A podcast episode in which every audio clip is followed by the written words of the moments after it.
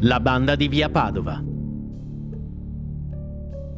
Tra le pagine più cupe della recente storia di Milano si annovera anche il periodo di attività di quella che passò alla storia come la banda di Via Padova, un gruppo di malviventi assai eterogeneo, composto da pluripregiudicati e incensurati, delinquenti e personalità insospettabili. Tra il 1998 e il 1999 la banda seminò il panico attorno alla via da cui prese il nome, colpendo tabaccherie, gioiellerie e negozi a suon di rapine, culminate ciascuna con la morte di un commerciante. Fu dopo il colpo del 9 gennaio 1999 che gli abitanti del quartiere scesero in strada per reclamare maggiore sicurezza e da quel giorno si infittirono le indagini che portarono all'arresto dei più cruenti componenti del gruppo.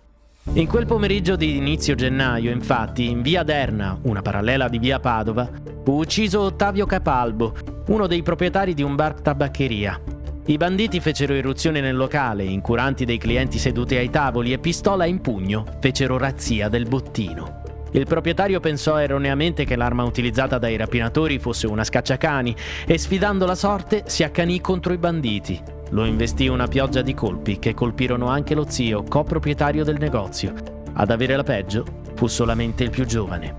Questa fu una delle ultime feroci azioni perpetrate dalla banda, uno degli ultimi delitti senza pietà che mobilitarono tutta Milano nella battaglia contro l'emergenza criminalità.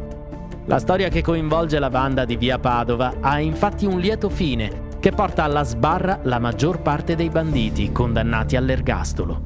Per le loro tremende azioni fu così fatta giustizia.